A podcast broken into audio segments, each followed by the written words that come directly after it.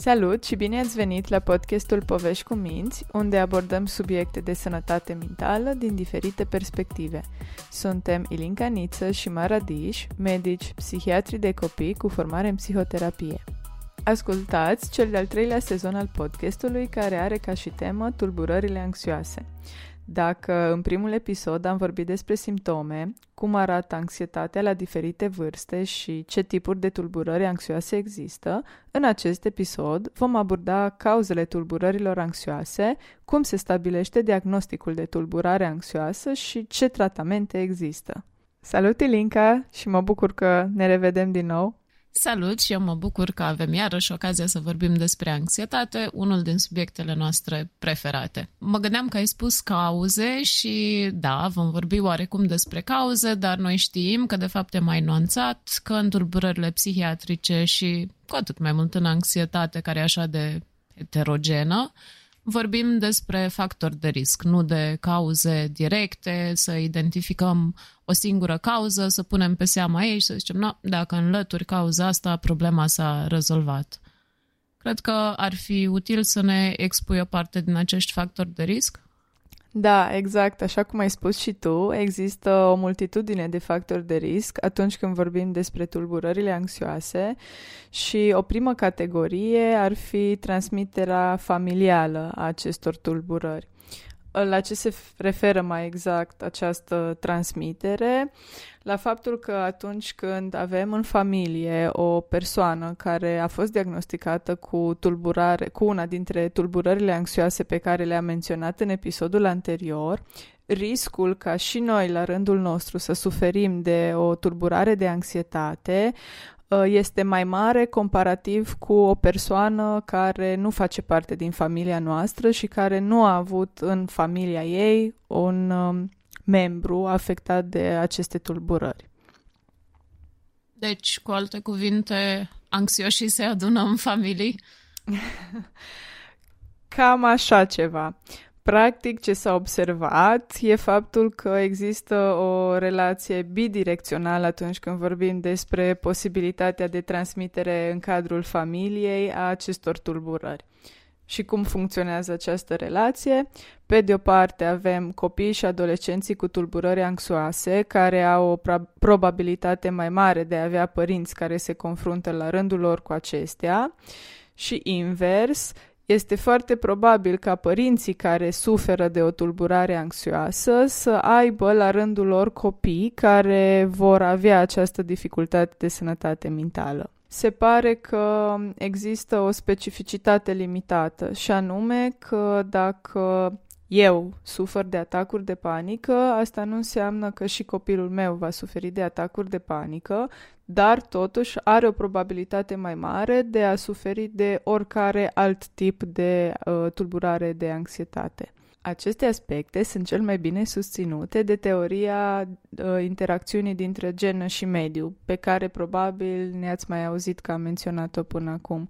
Practic, uh, această teorie susține că există un grad de uh, vulnerabilitate care se transmite genetic de la o generație la alta și peste acest grad de vulnerabilitate acționează factori de mediu. Iarăși, Cred că ne-ați auzit dacă ne-ați urmărit și în sezoanele trecute, spunând că nu s-a descoperit încă gena specific implicată în apariția tulburării psihiatrice X. Este exact aceeași situație și pentru anxietate, unde cercetările sunt în desfășurare, um, se realizează Genome-Wide Association Studies, adică studii în care se caută întreg genomul pentru a descoperi anumite zone de risc. Uh, anumite gene sau bucățele de gene care ar putea favoriza apariția anxietății, dar pentru asta ai nevoie de extraordinar de mulți bani și de populații foarte mari. Deci, momentan, nu avem concluzii suficient de utile ca să poată fi folosite clinic. Cele mai bune estimări sugerează că aproximativ 40% din variația simptomelor de anxietate și a diagnosticelor, cum spunea și Mara, între tipul de anxietate, este mediat de factori genetici. Dacă ne uităm la gemeni, vedem că 30 până la 40% din variația simptomelor este de asemenea atribuită heritabilității. Și când spun la gemeni, mă refer că ne uităm la gemeni care au fost crescuți în aceeași casă și gemeni care au fost crescuți în familii diferite.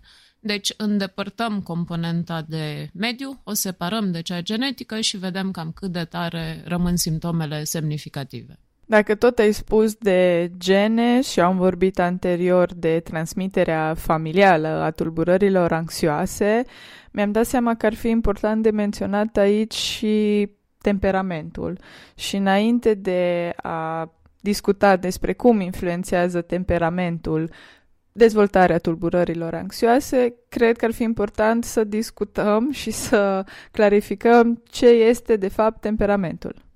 Practic, fiecare dintre noi ne naștem cu anumite caracteristici individuale, stabile și care durează, care influențează modul în care noi răspundem la mediu și la stimulii din mediu și cum interacționăm cu cei din jurul nostru, cu mediul propriu-zis, toate acestea făcând parte din personalitatea noastră mai târziu.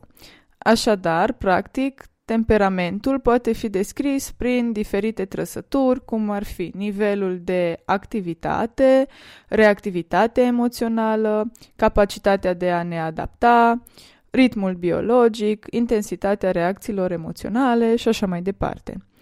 Aceste trăsături variază de la o persoană la alta și, așa cum am spus, pot influența modul în care fiecare dintre noi răspundem la anumite situații și ne adaptăm în acele situații sau la schimbări. Atunci când vorbim despre anxietate, s-a observat că prezența în perioada preșcolară a inhibiției emoționale ca și trăsătură de temperament crește riscul de 2 până la 4 ori ca acel copil să dezvolte o tulburare anxioasă ulterior. Și atunci haideți să vedem cum recunoaștem inhibiția emoțională crescută la copilul nostru sau la copiii din jurul nostru. Sunt câteva semne. Retragere în fața noutății și anume, Copiii știm că sunt de obicei foarte curioși în a explora mediul înconjurător, uh, mereu își pun întrebări, pun întrebări adulților, caută să facă poate ei mici experimente. În cazul unui copil cu inhibiție emoțională, o să vedem că atunci când este expus unei noi situații, dincolo de perioada de adaptare, poate de câteva minute, care este fiziologică în cazul tuturor copiilor, el va tinde ulterior să stea în apropiere adulților și nu se va juca neapărat singur, nu va explora mediul, mai degrabă s-ar retrage în apropierea și în proximitatea persoanei de siguranță sau de atașament. De aici putem să deducem o altă trăsătură sau un alt semn al inhibiției emoționale și anume faptul că acel copil va sta deseori uh, lipit de părinți, va fi mai reticent în a se apropia de străini sau de colegi noi, practic mai degrabă se va juca fie singur, fie împreună cu părintele, în loc să fie atras de a cunoaște uh, persoane noi care sunt inserate sau, mă rog, ajung să fie inserate în situația respectivă. Va zâmbi mai rar, va fi mai puțin vorbăreț și va avea o privire evitantă. Practic se va uita fie pe lângă noi, fie în jos, fie oriunde altundeva, dar nu direct la noi. Deci descrii un copil, cred că părinții ar spune timid, rușinos și temător în fața noutății, foarte atașat de, de părinți. Exact. Și dacă tot a venit vorba de părinți, cred că una dintre cele mai dese întrebări pe care le primim în practica noastră de zi cu zi e dacă ei sunt de vină pentru faptul că cel mic suferă de anxietate. Ilinca, ne poți spune mai multe despre acești factori de risc? Presupun că un răspuns pe scurt nu e suficient de bun să zic, mm, cam da, un pic. Însemnând că felul în care ne creștem copiii contează. Și ca și stil parental, de exemplu, părinții copiilor anxioși sunt mai supraprotectivi, sunt intruzivi și oarecum mai negativi în evaluările lor. Nu este surprinzător că acei copii tind să dezvolte mai degrabă o tulburare de anxietate. Nu este totuși o relație cauzală, directă, între stilul de parenting și apariția tulburărilor de anxietate. Dar iarăși vorbim despre o relație bidirecțională de fapt, și anume, copiii mai inhibați ori să solicite un parenting mai protectiv din partea părinților și părinții protectivi ori să facă acel copil și mai inhibat și mai anxios. Deși, bineînțeles că ei își doresc numai să-l ajute. Îl vezi neajutorat, deci vrei să-l protejezi. Dar noi știm deja că a proteja poate însemna și a evita, ceea ce pe termen lung nu face decât să crească riscul de accentuare a anxietății. Sunt și niște studii interesante, observaționale, realizate în laborator, cu bebeluși. De exemplu, între 6 și 18 luni, pare că un copil învață modul în care ar trebui să se manifeste față de un stimul, uitându-se la mama lui. Dacă mama are o reacție de frică în fața unui stimul nou sau unei persoane noi, bebelușul copiază această reacție și dacă el are deja un temperament inhibat, reacția va fi cu atât mai puternică. Ne putem imagina cum genul ăsta de reacții se tot adună de-a lungul lunilor și a anilor și părinții vrând nevrând și modelează un comportament anxios. Mi-e frică, deci transmit mesajul că lumea este un loc periculos în care trebuie să ai extraordinar de multă grijă și să eviți aceste presupuse pericole. Nici nu trebuie să transmitem verbal mesajul ăsta ca un copil să re- îl recepționeze. Dacă tot am menționat evenimentele negative, cred că ar fi util să explicăm puțin aici că relația dintre evenimente negative și anxietate este puțin mai complicată și are mai multe fațete. Pe de o parte, într-adevăr, o situație negativă poate să declanșeze sau să întrețină simptomele de anxietate. În același timp, anxietatea prin faptul că presupune că evităm anumite situații sau că luăm decizii în situații anxiogene care ne pun într-o postură negativă, pot atrage după sine evenimente negative. Și nu în ultimul rând, în cazul persoanelor care se confruntă cu anxietatea, situațiile neutre tind să fie interpretate ca fiind negative. Așadar, prin toate aceste aspecte se explică de ce în cazul copiilor cu tulburări de anxietate, ei raportează un număr mai mare și un impact mai mare al evenimentelor negative. Aș vrea să discutăm și despre un eveniment negativ în mod particular sau o situație particulară care este foarte mediatizată în zilele noastre, bullyingul, și care într-adevăr are un impact major asupra sănătății mentale, fiind un factor de risc pentru dezvoltarea diferitelor tulburări de sănătate mentală. Așa cum am menționat deja, relația dintre bullying și tulburările anxioase este la fel de complexă precum în cazul altor evenimente negative. Copiii anxioși sunt mai susceptibili să fie victime ale bullyingului, tocmai prin faptul că evită anumite situații, tocmai prin faptul că se pun într-o postură diferită de restul grupului și atunci sunt practic percepuți ca fiind diferiți. Cred de altfel că subiectul este cu adevărat unul complex. Ar fi bine să-l explorăm mai pe larg într-un, de ce nu, un sezon întreg dedicat bullyingului. Ce putem face până atunci este să ne pregătim copilul printr-o discuție pe care să o avem alături de el despre ce înseamnă bullyingul și ce ar putea face în diferite situații în care se ar afla, fie în rolul de victimă, fie ca martor, tocmai pentru a-l putea face și tocmai pentru a-i putea dezvolta reziliența emoțională de care se va folosi ulterior.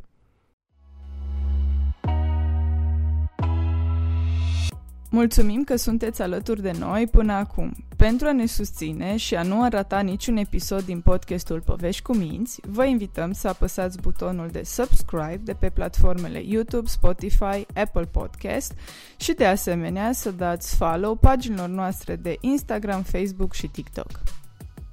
Și dacă tot ziceam de faptul că în anumite situații care sunt neutre, mintea noastră tinde să le interpreteze ca fi negative atunci când suntem anxioși, cred că este un moment important și bun ca Ilinca poate să ne povestești despre ce se întâmplă cu mintea noastră atunci când uh, suntem anxioși. Foarte bine ai expus situația, într-adevăr, în anxietate, dar și în alte tulburări afective. Gândirea noastră poate fi colorată sau, spun uh, profesioniștii de neuroștiințe, distorsionată de către starea afectivă în care ne aflăm. Deci, practic, gândurile nu mai reflectă neapărat realitatea obiectivă, ci sunt mult mai negative decât ar fi cazul. Situațiile neutre ajung să fie interpretate ca fiind negative și așteptările de amenințare sunt relativ specifice pentru forma de anxietate cu care se confruntă persoana. Cu alte cuvinte, copiii cu fobie socială sunt mai susceptibili să aibă așteptări crescute în ceea ce privește riscul social. De exemplu, vor avea gânduri de genul ceilalți copii nu mă vor plăcea, ori să mă judece sau ori să râdă de mine. Copiii cu anxietate de separare vor avea așteptări în ceea ce privește amenințarea fizică. De exemplu, o să mă pierd de părinți, ori să mă uite aici, sau părinții vor avea un accident. Este foarte important să fim conștienți de gândurile astea și să le monitorizăm, pentru că ele pot fi și sunt în majoritatea abordărilor uh, psihoterapeutice și ținte ale intervenției. Dar despre asta vom povesti mai mult cu invitații noștri psihoterapeuți pe care abia așteptăm să-i auziți. De altfel, nu doar gândurile sunt deviate către anticiparea și prevenirea pericolului, dar și atenția. Persoanele anxioase au dificultăți în a se dezangaja de la stimulul care le provoacă frică. Adică, dacă văd ceva care mă îngrijorează, mi-e greu să mut mintea, atenția de la lucru respectiv spre ceva neutru, pozitiv, deci rămân și mai mult angajate, ceea ce uneori declanșează o altă serie de gânduri pe care o numim ruminație sau îngrijorare, în funcție de context. Și acum avem deja o idee despre ce înseamnă anxietatea, ce forme de anxietate există și care ar fi factorii care contribuie la apariția acestora. Este foarte important ca o tulburare de anxietate, nu doar un simptom tranzitoriu, să fie diagnosticată. E important să-i zicem pe nume ca să știm exact cum trebuie să intervenim în cazul respectiv. Pentru copii, diagnosticul se stabilește de către psihiatrul pediatric, iar pentru adulți, de către cel de adulți. Recomandarea pentru diagnostic poate veni de la membrii familiei, de la cadrele didactice, de la alți medici, cum ar fi cel de familie sau pediatru, neurolog de copii și consultul îl puteți realiza cum doriți, în privat sau prin casă de asigurări de sănătate. De obicei nu este necesară internarea decât în cazurile extrem de severe sau în care există și probleme fizice asociate, dar mai ales pentru alte riscuri care nu sunt neapărat specifice anxietății, de genul episod depresiv cu idei suicidare. De fiecare dată când veniți cu un copil la un consult de psihiatrie pediatrică, nu vom explora numai îngrijorarea principală, ci trebuie să facem și un screening general, pentru că lucrurile apar într-un context. Ne interesează nivelul de dezvoltare, dacă există probleme de atenție, memorie, de comportament, dacă există alte tulburări afective, cum este și depresia, și ce impact au toate astea asupra copilului, a funcționării lui și a vieții de familie. Principalele date le culegem din observarea copilului, discuția cu acesta atunci când vârsta o permite suficient și, bineînțeles, discuția cu părinții. Pe lângă screeningul pe care de obicei îl facem în cabinet și observația directă asupra copilului, de obicei, după prima evaluare, recomandăm în cele mai multe cazuri și investigații suplimentare, tocmai ca să excludem alte afecțiuni fizice sau somatice care pot să ducă la apariția unor simptome care seamănă cu cele prezente și în tulburările anxioase. Pe lângă analizele de laborator, este important să obținem și evaluarea de către un psiholog a pacientului. Atât pentru adulți cât și pentru copii există mai multe baterii de testare care oferă informații valoroase despre dificultățile pe care persoana le întâmpină în momentul respectiv, doar că aceste testări sunt doar o piesă din puzzle și nu reprezintă diagnosticul în sine. Testarea psihologică este utilă, dar nu este suficient de specifică sau generalizabilă pentru a stabili un diagnostic. M-aș întoarce o idee numai la partea asta de investigații suplimentare. Un subtip de anxietate care apare destul de frecvent și la copii și adolescenți este cel legat de starea de sănătate. Este foarte, foarte important să nu suprainvestigăm copilul. Adică, odată ce am fost la specialiștii recomandați, să nu începem să căutăm boli prea misterioase care dau totuși numai simptomatologie psihiatrică asemănătoare anxietății și să începem să tratăm oricum și tulburarea de anxietate dacă cumva ar fi cazul de ceva fizic. De ce? Atunci când începem să investigăm și să-l ducem la încă un doctor și încă un doctor și o altă analiză și aș vrea, vă rog, și o rază la cap. În momentul ăla îi confirmăm practic copilului că într-adevăr este ceva foarte periculos ce se întâmplă cu starea lui de sănătate, că este în pericol și că ar putea să pățească ceva, că doar mami mă duce la atâția doctori. În fiecare săptămână văd al doctor. Un alt aspect important e că tulburările de anxietate pot coexista cu alte probleme fizice. Dacă ne gândim la un adult care are hipertensiune, asta în sine poate crea o stare de neliniște dar nu înseamnă că trebuie să declanșeze un atac de panică. Deci da, tratăm hipertensiunea, dar tratăm și tulburarea de anxietate care o însoțește. Nu una neapărat o cauzează pe cealaltă. Și pentru că ai folosit cuvântul magic tratăm, hai să vedem și ce facem în cazul tulburărilor anxioase. Uh, atunci când vorbim despre copii, dar și în cazul adulților, Ghidurile internaționale recomandă ca tratament de primă intenție intervențiile psihologice bazate pe dovezi științifice. Conform ghidurilor, este recomandat să abordăm tulburările anxioase în trepte progresive, crescând de ca și intensitate. Și atunci, Uh, inițial este recomandat tratamentul de intensitate redusă, cum ar fi psihoeducația, utilizarea cărților sau biblioterapia sau a programelor de autoajutorare disponibile pe diferite platforme. Aș vrea să menționez aici faptul că Universitatea Babeș-Bolyai are un program dezvoltat sub forma unui joc, tocmai pentru copiii mici, care tratează inclusiv uh, anxietatea. Dacă familia sau copilul nu este dispus să încerce tratamentul de intensitate redusă sau îl încearcă, dar nu există îmbunătățiri, se recomandă terapia cognitiv-comportamentală tradițională sau terapia centrată pe abilități. E important când se începe un proces terapeutic și iarăși sigur invitații noștri vă vor spune mai multe despre asta, să luăm în calcul că schimbarea durează. Asta înseamnă că evaluăm eficiența terapiei în primele trei luni. Trebuie să treacă 12-20 de săptămâni de terapie și da, evaluăm dacă lucrurile se îmbunătățesc pe parcurs, dar dacă a funcționat sau nu a funcționat și dacă schimbarea e considerabilă, o putem face doar după numărul ăsta destul de mare de ședințe. Astfel, în unele cazuri severe sau în care au fost uh, parcurse aceste ședințe, dar fără îmbunătățiri considerabile, se poate lua în calcul administrarea medicamentelor specifice pentru tratamentul anxietății. În cazul copiilor, se recomandă utilizarea inhibitorilor selective ai recaptării de serotonină, care sunt niște antidepresive. Cele utilizate și aprobate în România sunt sertralina și fluoxetina, Durata tratamentului este de câteva luni, dar îmbunătățirile încep să se observe chiar din primele 2-4 săptămâni și, per total, cam jumătate până la 60% din copii răspund pozitiv la tratamentul cu un SSRI. Probabil că nu mai este adult sau chiar și adolescent care să nu fi auzit măcar o dată de Xanax. Xanax face parte din clasa benzodiazepinelor.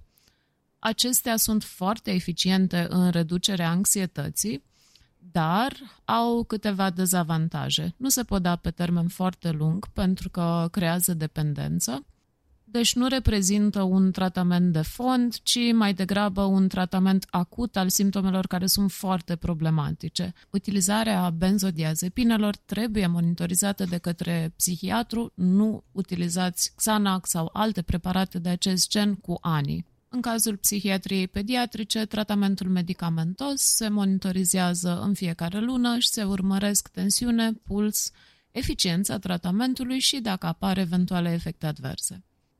Am spus, de exemplu, că răspunsul la medicație e în jur de 50-60%. Deci poate că e important să discutăm și despre prognostic, ce se întâmplă în tulburările de anxietate, dacă sunt diagnosticate sau dacă nu, dacă sunt tratate sau dacă nu. Din păcate, copiii anxioși, cel puțin netratați, tind să ajungă adulți anxioși. Mara, poți să ne expui mai multe despre evoluția tulburărilor anxioase? Da, într-adevăr, tulburările anxioase se numără printre formele cele mai stabile de dificultăți de sănătate mentală și prezintă relativ puține remisiuni spontane. Copiii anxioși au de asemenea un risc mai mare de a dezvolta și alte dificultăți de sănătate mentală ulterior în adolescență și în viața adultă. Studiile ne arată că acești copii se confruntă ulterior cu anxietatea ca și adult și mai mult au un risc mai mare să dezvolte și episod depresiv sau tulburări de comportament în adolescență. Dacă ne-ați ascultat și celelalte episoade ale podcastului, sigur ne-ați auzit spunând în repetate rânduri că, din păcate, în psihiatria pediatrică, comorbiditatea este mai degrabă regula decât excepția. Același lucru, bineînțeles, se aplică și în cazul tulburărilor anxioase.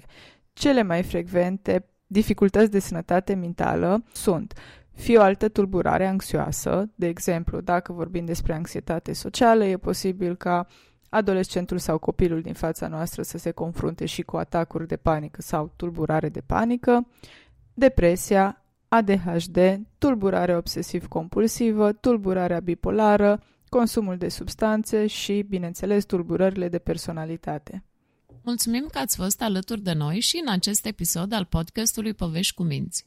Vă invităm să ne urmăriți pe rețelele de socializare pentru materialele video pe care le vom posta în următoarea perioadă despre tulburările de anxietate. Ne dorim să creăm o comunitate în care să existe un spațiu sigur pentru a ne împărtăși experiențele interioare, fără frică de a fi judecați sau respinși. În următorul episod avem plăcerea de a discuta cu Diana Ilian, tânăr adult care s-a confruntat cu o tulburare anxioasă în perioada de adolescență.